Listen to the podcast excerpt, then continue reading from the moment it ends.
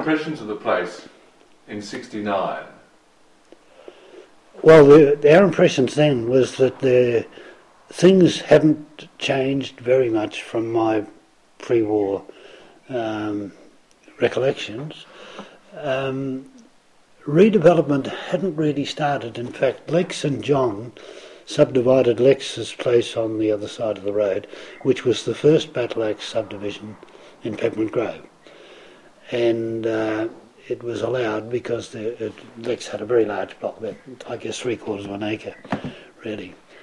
But the rest of the demolitions hadn't really taken place. They were beginning, and you could buy houses very cheaply because people were looking at old houses which needed work on them and very large blocks. The significant number of blocks were 1/2 acre at least, this is just under 1/4 acre, which was a very small block, by comparison with the adjacent one. So redevelopment hadn't started, but once the Battleaxe conditions became approved, I think then things started to accelerate to the extent that it was realised by the council that it was detrimental, and they then said we must have a minimum frontage of.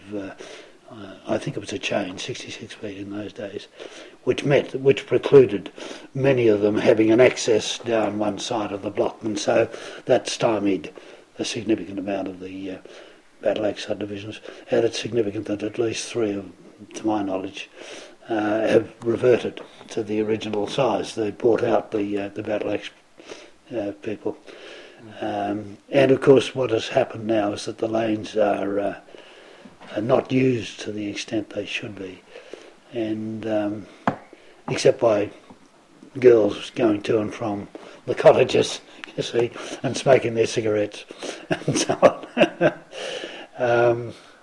But the rest of the place gave the impression of a very settled, comfortable area in which to live. And of course, with the river at one end and the ocean at the other, it was a marvellous place in which to bring up your kids. Our children were the first babies in the street because we were in the transition period. Because in the next 10 years, more and more families came in with small children. One of the reasons that I became involved in the Shire was that the acceleration of the demolition of some of the handsome houses and the Battleaxe subdivisions, which, constricted the spaces around the houses that they lost their value as heritage buildings.